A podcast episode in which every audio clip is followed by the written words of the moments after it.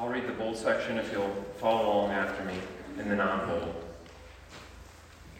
Truly God is good to Israel, to those who are pure in heart. As for me, my feet have almost stumbled, my steps have nearly slipped, for I was envious of the arrogant when I saw the posterity of the wicked. They are not in trouble as others are. They are not stricken like the rest of mankind. Therefore pride is their necklace. Violence covers them as a garment. And they say, how can God know? Is there knowledge in the Most High? All in vain have I kept my heart clean and washed my hands in innocence. But when I thought how to understand this, it seemed to me wearisome task, until I went into the sanctuary of God. Then I discerned their end. Truly you set them in slippery places. You make them fall to ruin. How they are destroyed in a moment, swept away utterly by terrors. Whom have I and I would of you? And there, there is nothing on earth that I desire besides you. My flesh and my heart may fail, but God is the strength of my heart, and my portion forever. For behold, those who are far from you shall perish. You put an end to everyone who is unfaithful to you. But for me it is good to be near God. I have made the Lord God my refuge, that I may tell all your words. Amen. If you want to remain standing and turn to hymn number sixty-one, we'll sing, Great is Thy Faithfulness.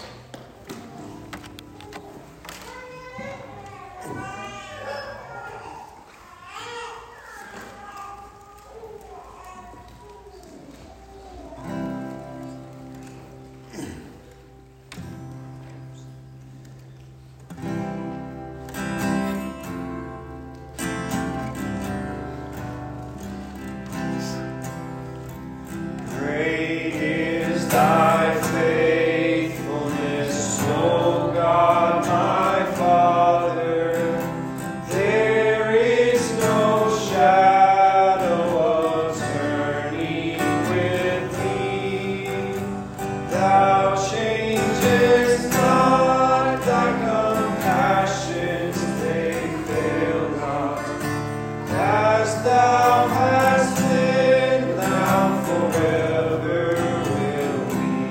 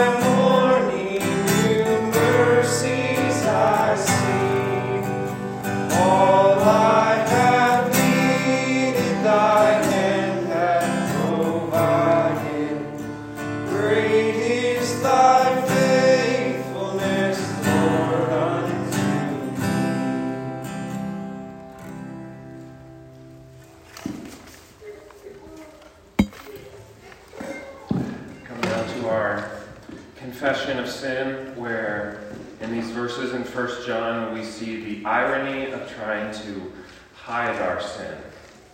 That to hide our sin is to only incriminate ourselves more. John says this, "If we say we have no sin, we deceive ourselves, and the truth is not in us. If we confess our sins, he is faithful and just to forgive us of our sins and cleanse us from all unrighteousness. But if we say we have not sinned, we make him a liar, and his word is not in us." That to say we don't have sin is to only prove our sinfulness. To say that we have no sin, that we're not, we don't struggle with pride or envy or strife or anger, is only to show ourselves to be a liar and to call God a liar. And so why we do this every week is to honestly and truthfully come before the Lord, see the ways that we have fallen short, and to confess our sin to him, knowing that he's able to pardon. So um, let's take a moment to confess our sins individually before the Lord in silence.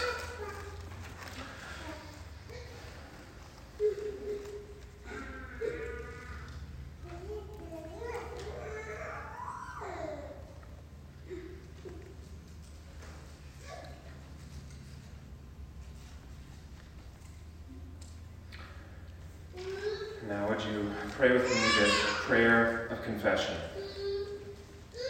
Almighty Father, you are our refuge and strong tower. Great is your faithfulness in all the earth. And yet, when we see how faithful you are, we see our unfaithfulness. We see the wicked prosper and are tempted to follow after them. We see our own sin and are tempted to deceive ourselves and sweep it under the rug. But as we come now to worship you, show us the greatness of our sin and weakness and our great need for a Savior. Our flesh and our hearts may fail, but you are our strength and portion forever. Forgive us, Lord, and by the power of your Holy Spirit, help us to put our hope in you. Amen. If you want to turn to hymn two sixteen, we'll sing Christ the Solid Rock.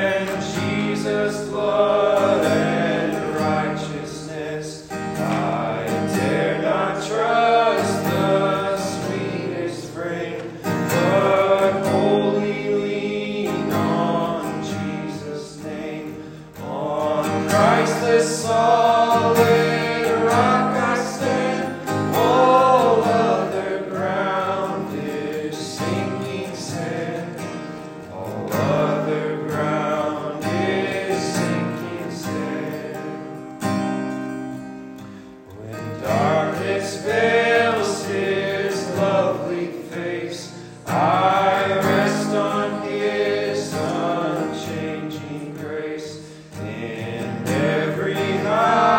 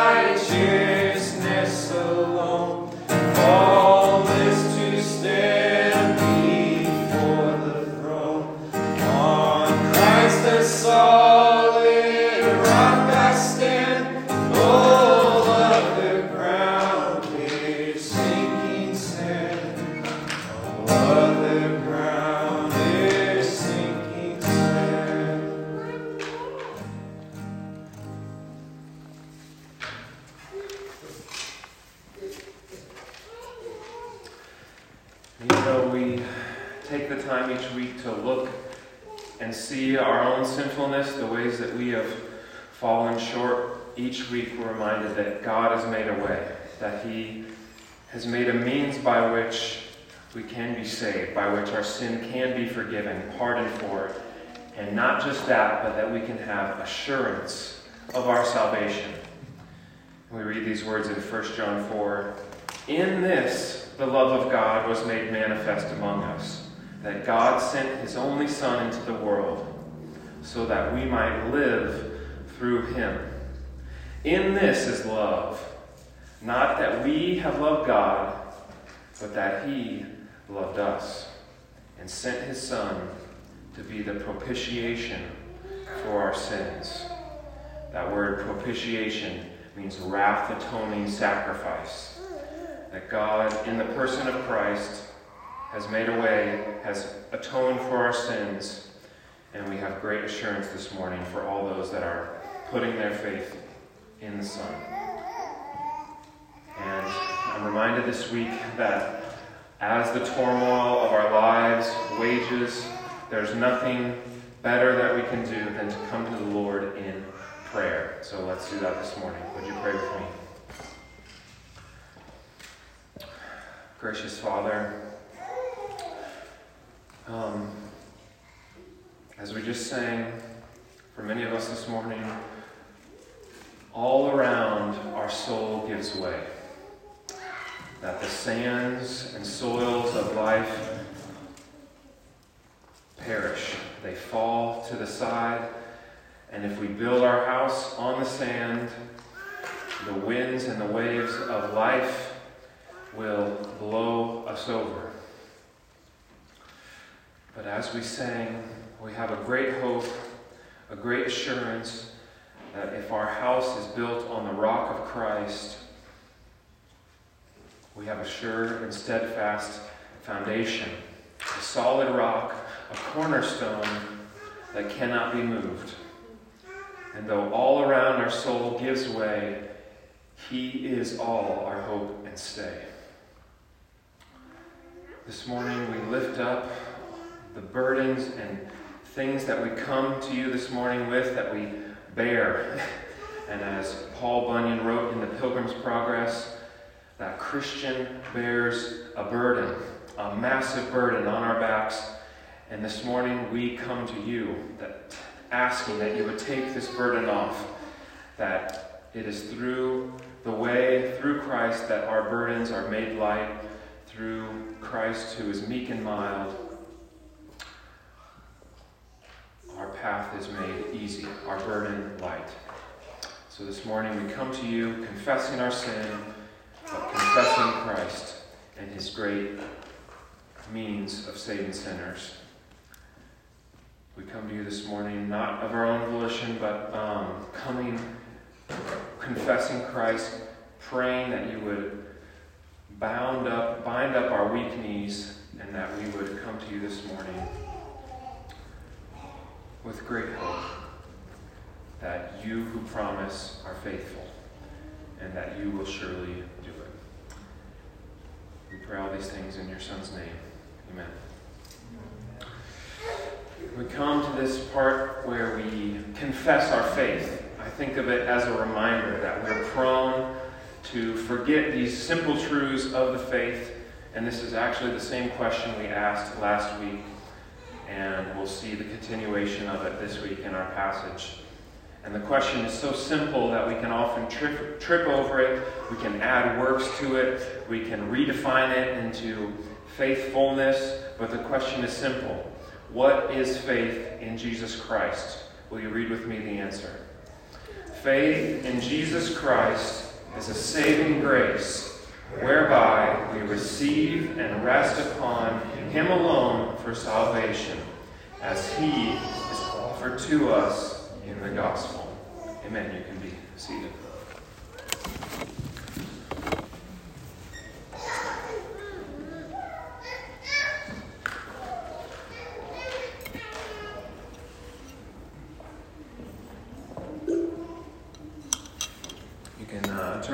Bibles to John chapter three. We'll be continuing our study this morning, and we'll be looking at maybe the most famous passage in all the scriptures, John three sixteen. Now, maybe some of you are familiar with this verse. Hopefully you are. You've probably seen it somewhere if you've ever watched um, W W E, uh, wrestling. You might have seen it. Stone Cold Steve Austin was famous for holding up the poster of John three sixteen, um, if you remember that. Uh, Tim Tebow, uh, he had those black marks under his eyes when he played football, and he'd write John three sixteen on there. Maybe you've gone down a highway in rural Illinois and seen it on a barn or something. If you've ever been blessed enough, had the privilege of eating that In-N-Out burger. Anybody in here ate an In-N-Out? At the bottom of their, their soda cups, they have John three sixteen written on there. So this verse is everywhere. It's pervasive. It's almost has its own subculture, if you will. One of the most popular Bible passages to um, make it into the popular scene. And really, at its core, it's a summary of the gospel. It's a summary of what Christ has done, what God has done for sinners. A one-verse summary of the good news of Christ. And there's a couple of these in the Bible. You know some of my favorite ones. Galatians four, in the fullness of time, God sent forth His Son. First Peter three eighteen, Christ suffered once for sins, the righteous for the unrighteous, that He might bring us to God.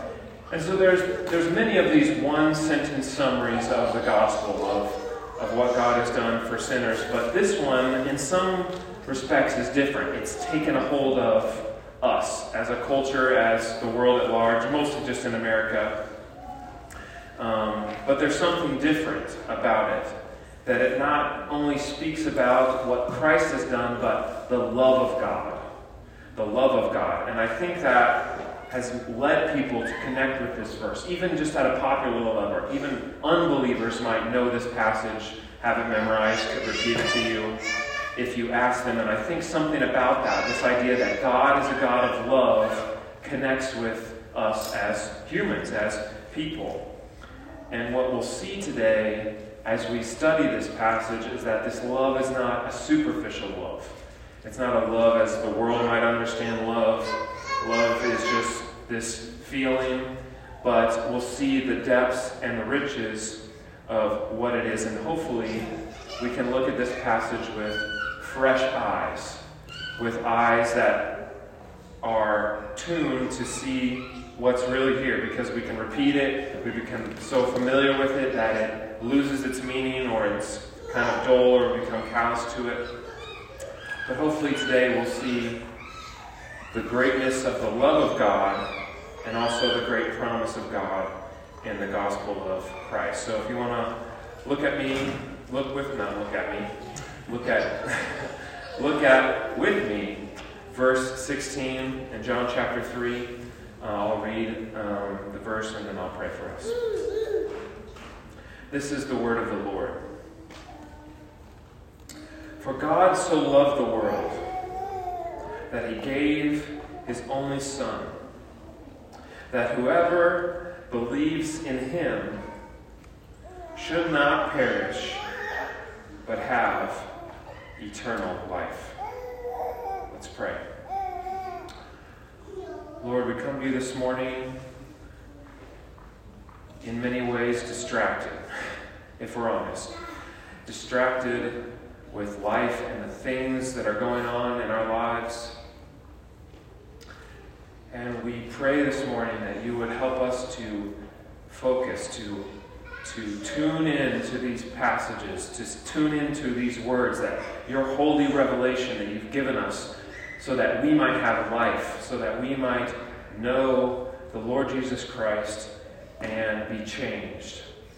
And this morning we pray that you would help us to see the depths of your word, to see the depths of your love and your great promises, and that we would be changed, that we would not leave this place the same way that we came, and that we would have a greater sense of your love and faithfulness, and a greater sense of our need for you in every moment of every day.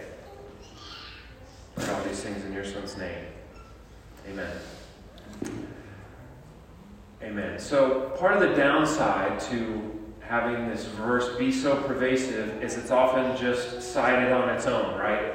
It's just John three sixteen, right? People go look up that verse and they read it and they miss. They miss what comes before. They miss what has come after. And that's to the detriment of this verse, that as with any passage, we can't just pull a verse out of context and make it mean whatever we want to mean, even though in a lot of ways this verse can stand on itself, that context is important to understanding any verse. And if you've been with us through this study of John, this is really a continuation of what we've seen in John's Gospel, that beginning all the way back in chapter two at the end, there's been this contrast between true faith and false faith, true belief and false belief, that there's people that are believing in Christ, but their belief is not in him and who he is and what he came to do, but it's on what he can do for them, how he can serve them. It's really a selfish faith.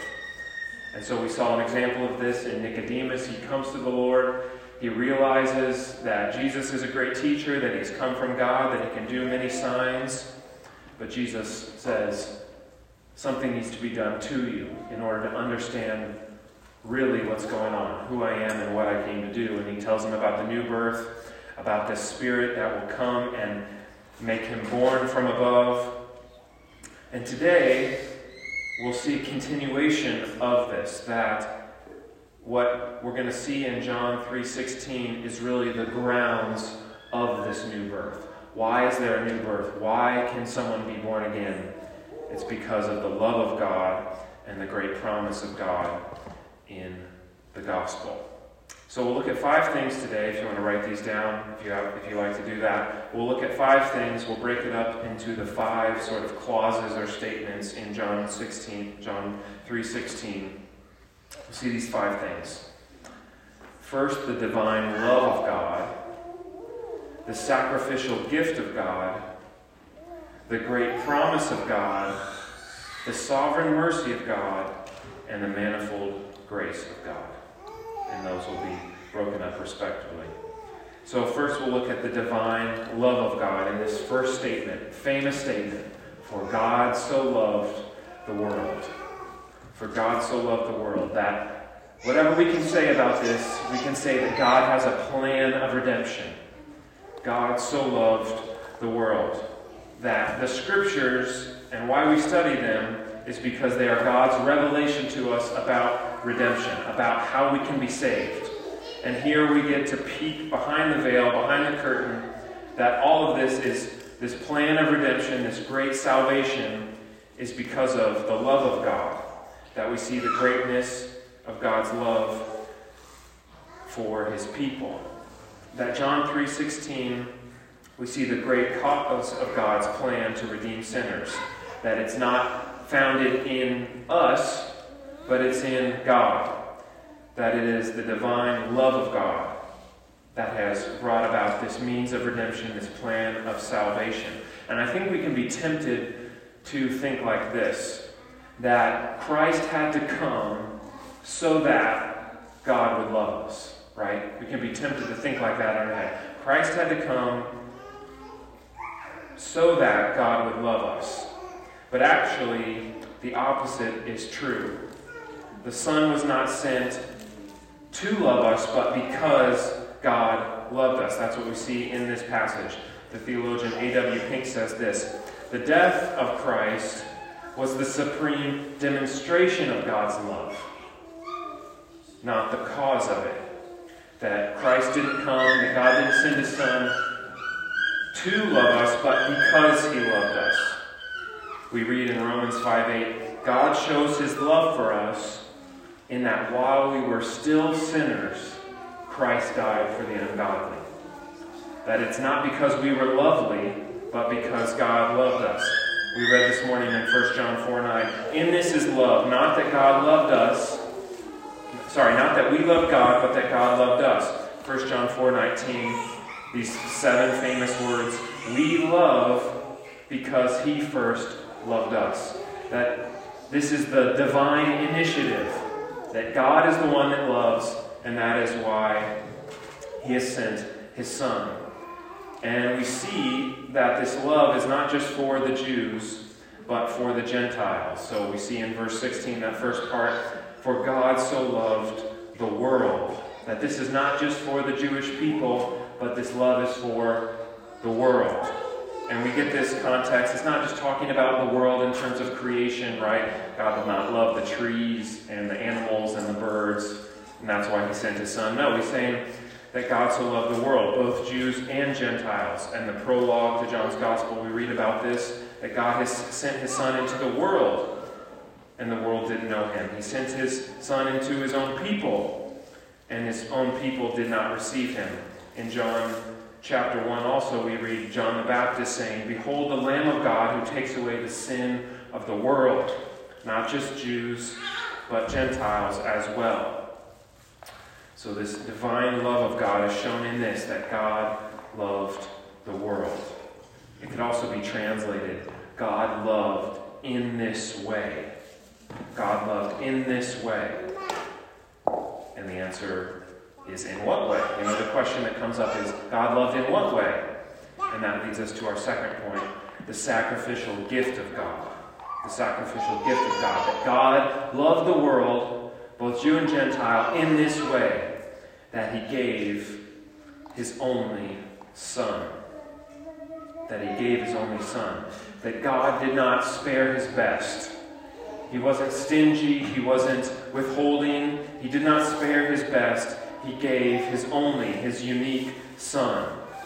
That just as we talked about a couple weeks ago, just as Abraham was called to sacrifice his only son, his beloved son, the son of promise, so God did not spare His own Son. That before the ages began, the triune God, Father, Son, and Spirit, had a plan of redemption. We call this the covenant of redemption. You can read about this in places like Psalm eighty-nine, John seventeen.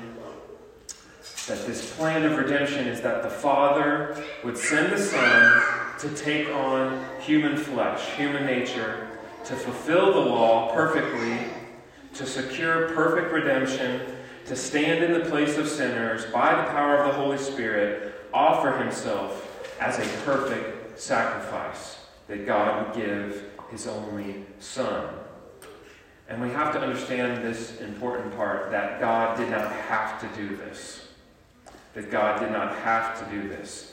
That the Son of God taking on human nature was a mercy. It was a grace. That, think about this, the second person of the triune God took on flesh, took on a human nature, nerve endings, could feel pain according to His human nature. That the giving of the Son was not just a gift that didn't cost anything, it was costly. That the Son of God took on flesh, felt the pain, felt the whip of the of the whip, felt the pain of the cross, so that we might have life. And that this gift of God is really the gift of Himself. That when God gave His only Son, He is giving His people Himself, giving Himself as the gift. And so we see that this is the reason, and the grounds of this has a purpose.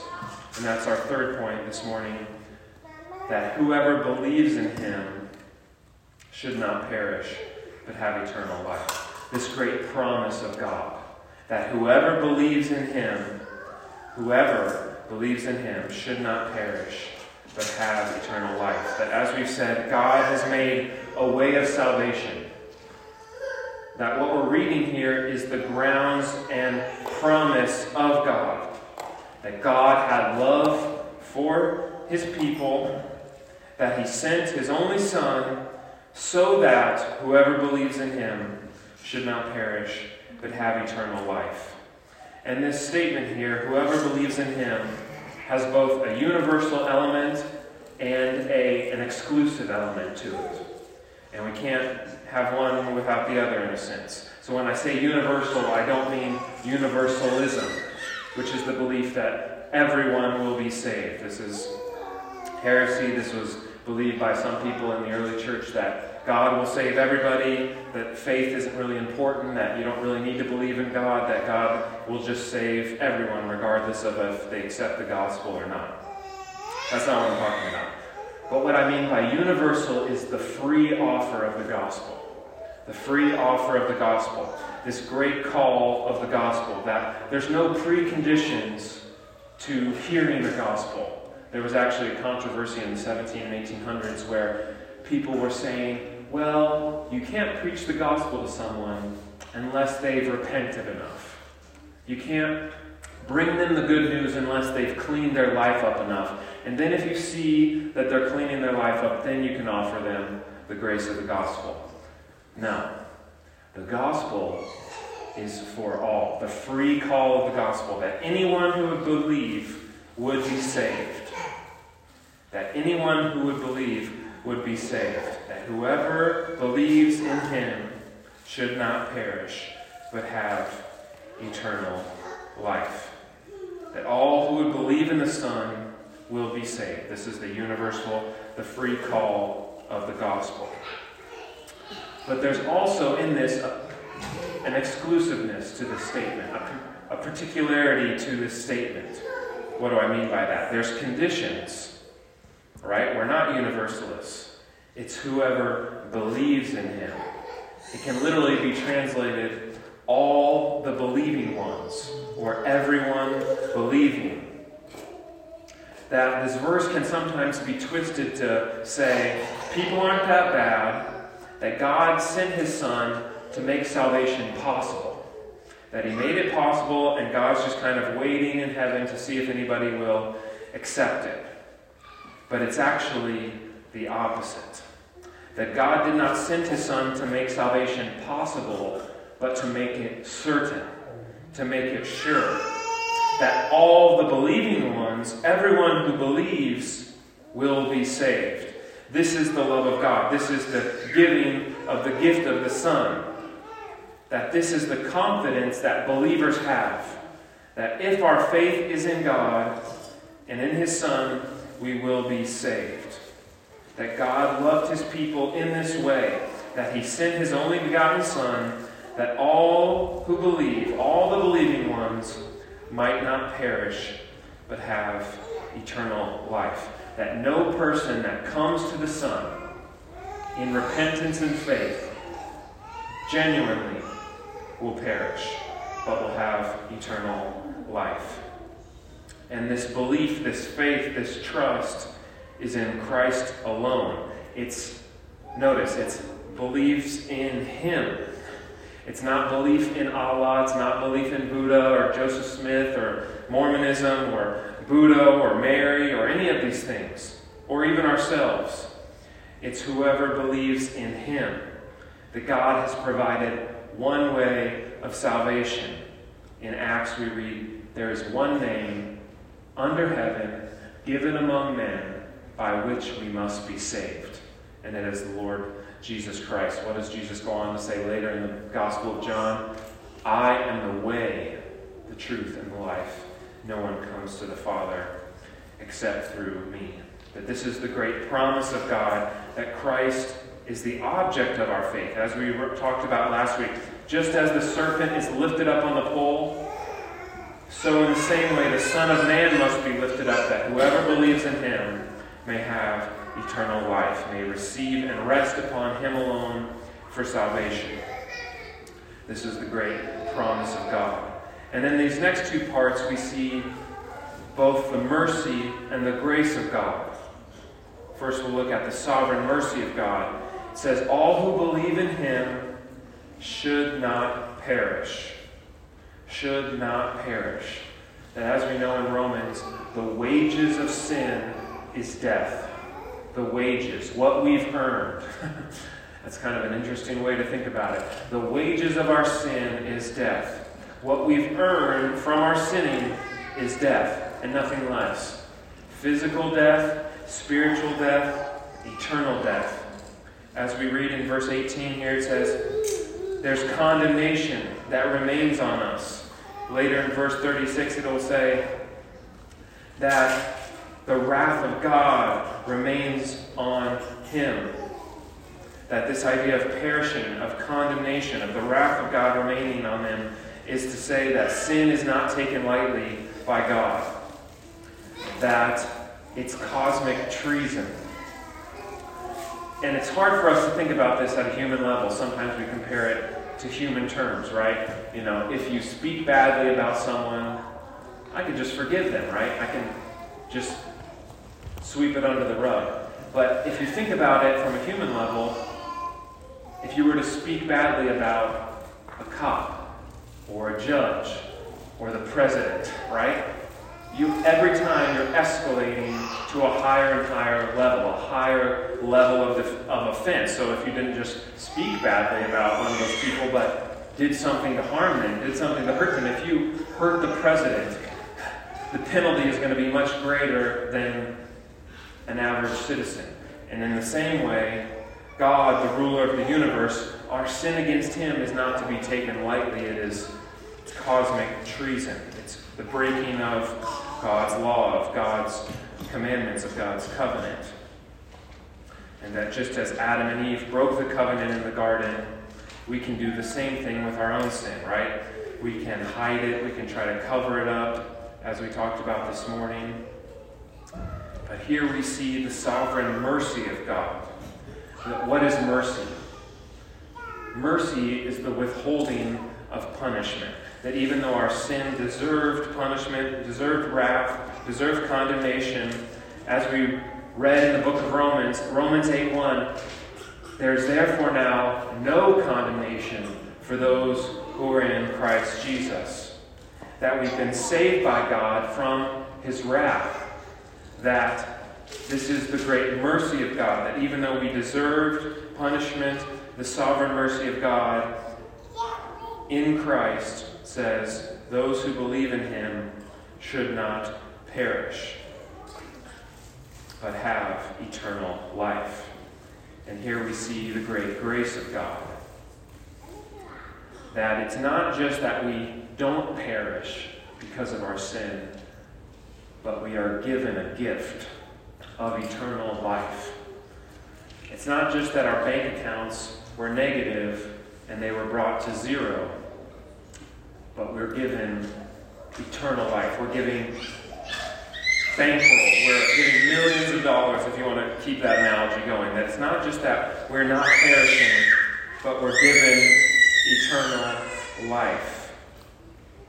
And eternal life, we can kind of think of it as just a progression of years. Life, unending life, eternal. But it's not just a progression of years, but a quality, a type of life, as some theologians have said. That eternal life is not just a future reality for believers, but it's a current reality, a present one. He'll later go on to say, if you want to look at verse thirty-six, whoever believes in the Son has eternal life. It's not just a future tense, but a present tense. That the believer in Christ now has eternal life. And I think that we can sometimes think about this idea of, ter- of eternal life in the wrong way. We can even sometimes think that this idea of eternal life is only in the Gospels. It just came about in the New Testament. This idea of eternal life with God is only in the New Covenant. But if we look back at the garden, we can see that this eternal life was actually offered to Adam in the tree of life. The tree of life was a picture of life eternal. That even though Adam was perfect in the garden, he had no sin, he still did not have eternal life, unchanging life, glory. He was still able to sin. And he was supposed to work. He was supposed to enter God's rest. He was supposed to obey God perfectly. But he failed. He did not eat of the tree of life. He ate of the tree of the knowledge of good and evil. He failed. And that's what makes what Christ did so much more beautiful. That he came and did what Adam failed to do. That Adam was supposed to do all these things and he failed. But Christ has come as the second and the better Adam. He is the unique Son of God. The only Son of God. He obeyed perfectly. He entered God's rest. He is the one that allows us, he makes us able to eat from the tree of life. He gives us the gift of eternal life, that all who believe in him should not perish, but have eternal life. That this is the gift of God. It's not something we can earn. It's a gift. It's something that we receive, as we read this morning. So as we close, two things to consider and think about from this passage, John three sixteen. First, we'll look at the great love of God in the gospel. That here we see not only the great justice of God, but the great mercy of God. The great mercy of God. That it is God who loved us. And it is the love of God that sent the Son of God, empowered by the Spirit of God, to bring this new birth to the people of God that produces faith and love for God in us. This is the love of God. That God is so loving that we did not deserve this. He did not have to do this. But in the love of God, for his own glory, he sent his Son to love us in this way. And as we read, we love because he first loved us. So this is the great love of God in the gospel. And we need to take a moment to consider that, to ponder that, to reflect on that, and allow it to change us. Because we're Americans, right? We're entitled. We're entitled to our comfort, entitled to so much of life. We take so much for granted. I was talking to my wife this week about common grace, right? We have so many blessings. We're in an air-conditioned building, for crying out loud. We have so many things that, even just common things that God has given us, and so often we feel entitled, like we deserve them, like it's our right. And yet, we see in this passage that we deserve none of it, but that God has given it to us out of his free love and grace. And lastly, we'll see this great promise of God in the gospel, that all who believe will be saved. That all who believe will be saved. That on the cross, God gave his only Son. That God gave his only Son. That on the cross, this is what Luther would call the great exchange. The great exchange, or what theologians would later call double imputation, whereby our sin is placed on Christ and his righteousness is given to us. A double imputation, the great exchange, the exchange that to us doesn't make any sense, right?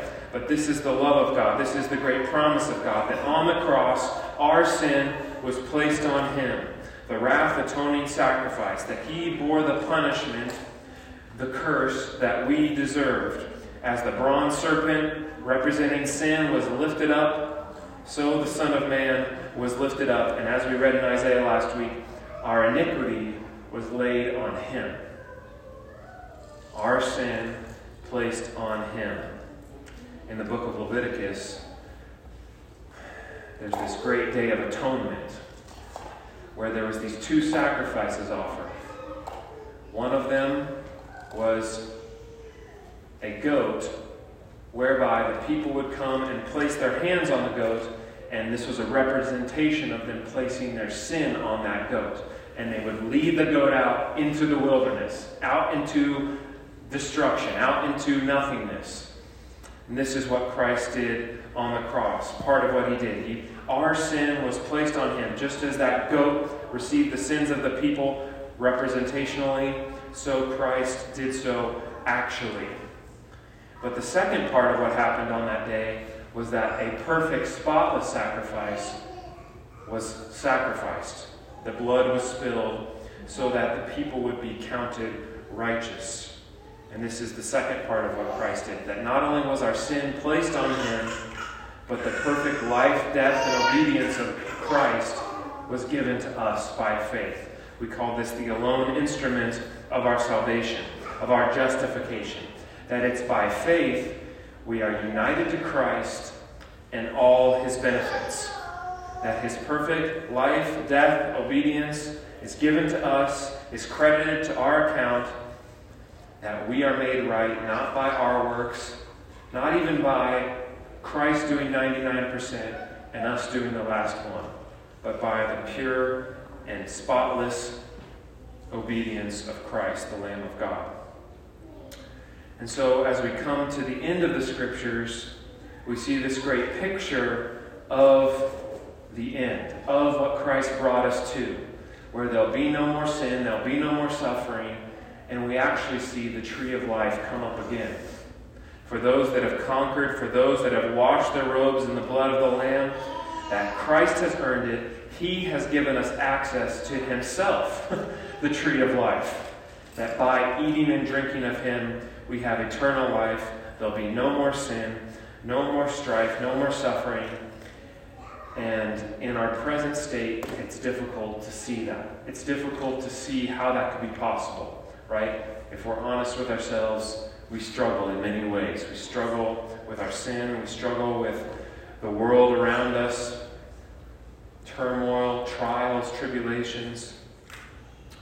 But in a sense, we can look forward to that great day where we will eat of the tree of life, eternal life, forever. And we will brought, be brought to a state that was better than Adam. That Adam could have sinned. He did sin. But Christ has brought us to a place that's better than that, where we cannot sin, we cannot fall.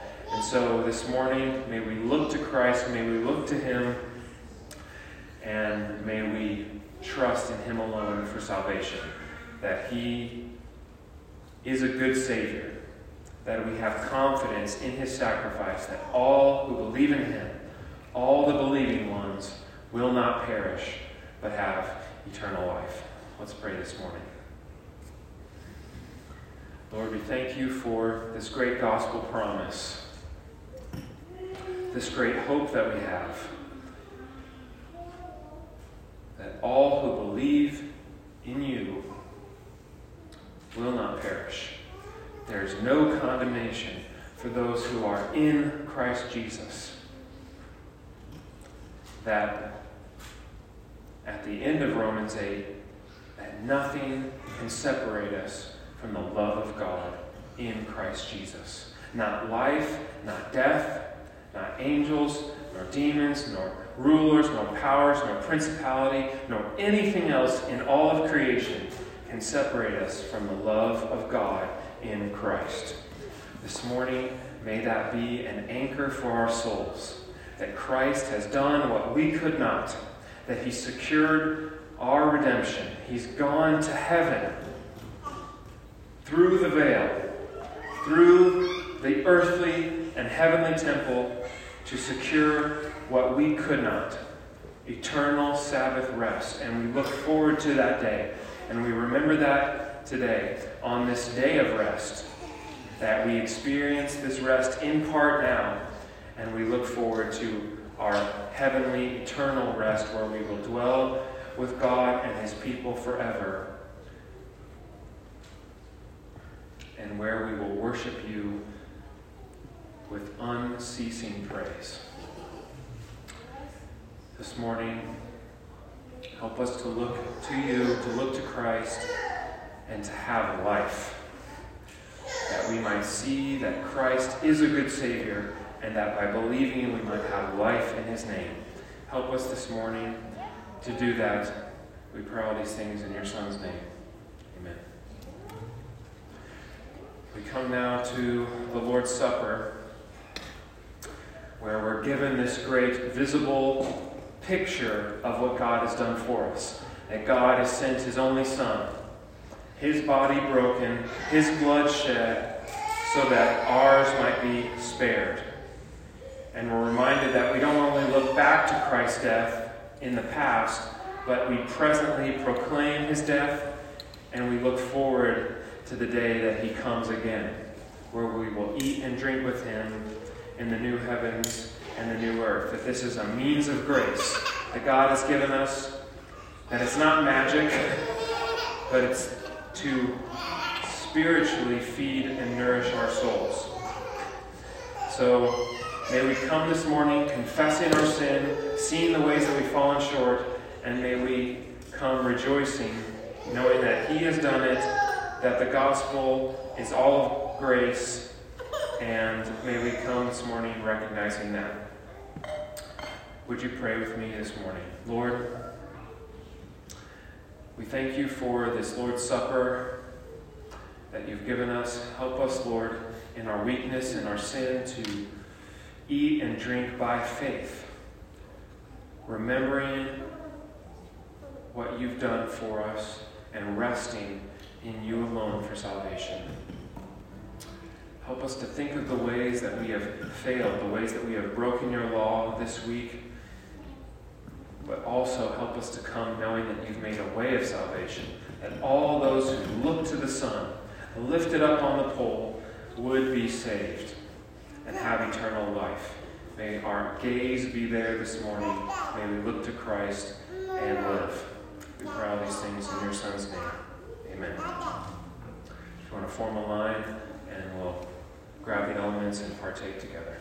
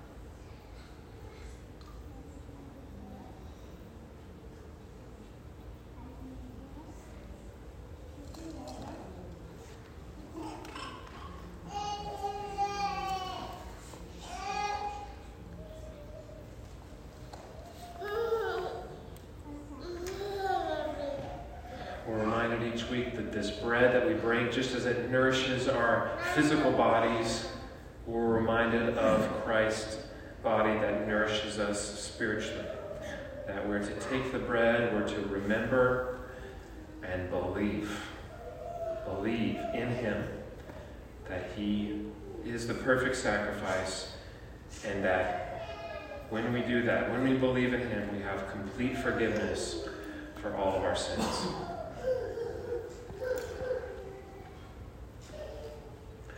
In the same way, we take the cup, the cup of wine, the cup of life that represents the new covenant, that's not like the old, that is new, that is better, that has better promises, that all who drink and eat by faith have forgiveness through Christ's blood for all of their sins.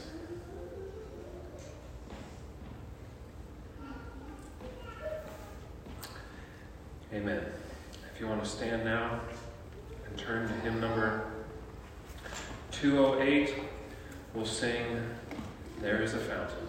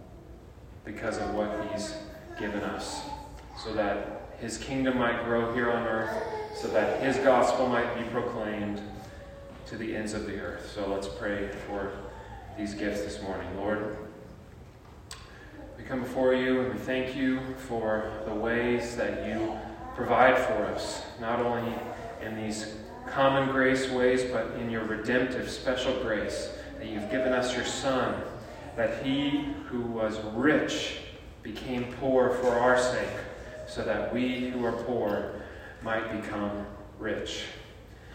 And we are rich this morning, not in material money, but um, in redemption, in the benefits that you have won for us. And so this morning, we give a portion of our financial means back to you, so that we might not worship money, so that we might not worship the things of this earth, but that we might worship you.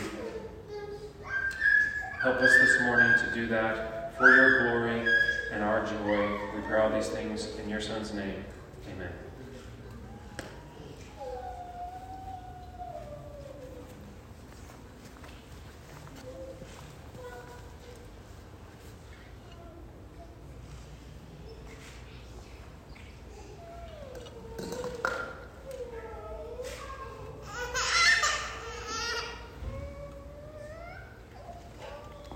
Please stand with me as we sing hymn number thirteen, the doxology. Praise God from whom all blessings flow.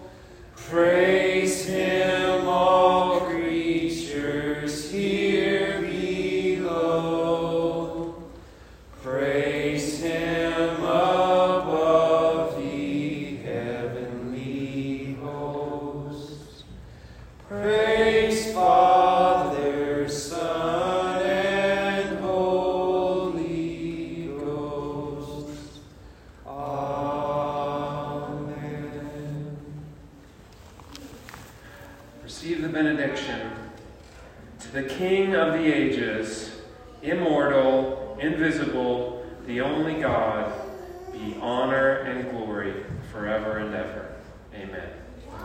Grace and peace of our Lord as you go.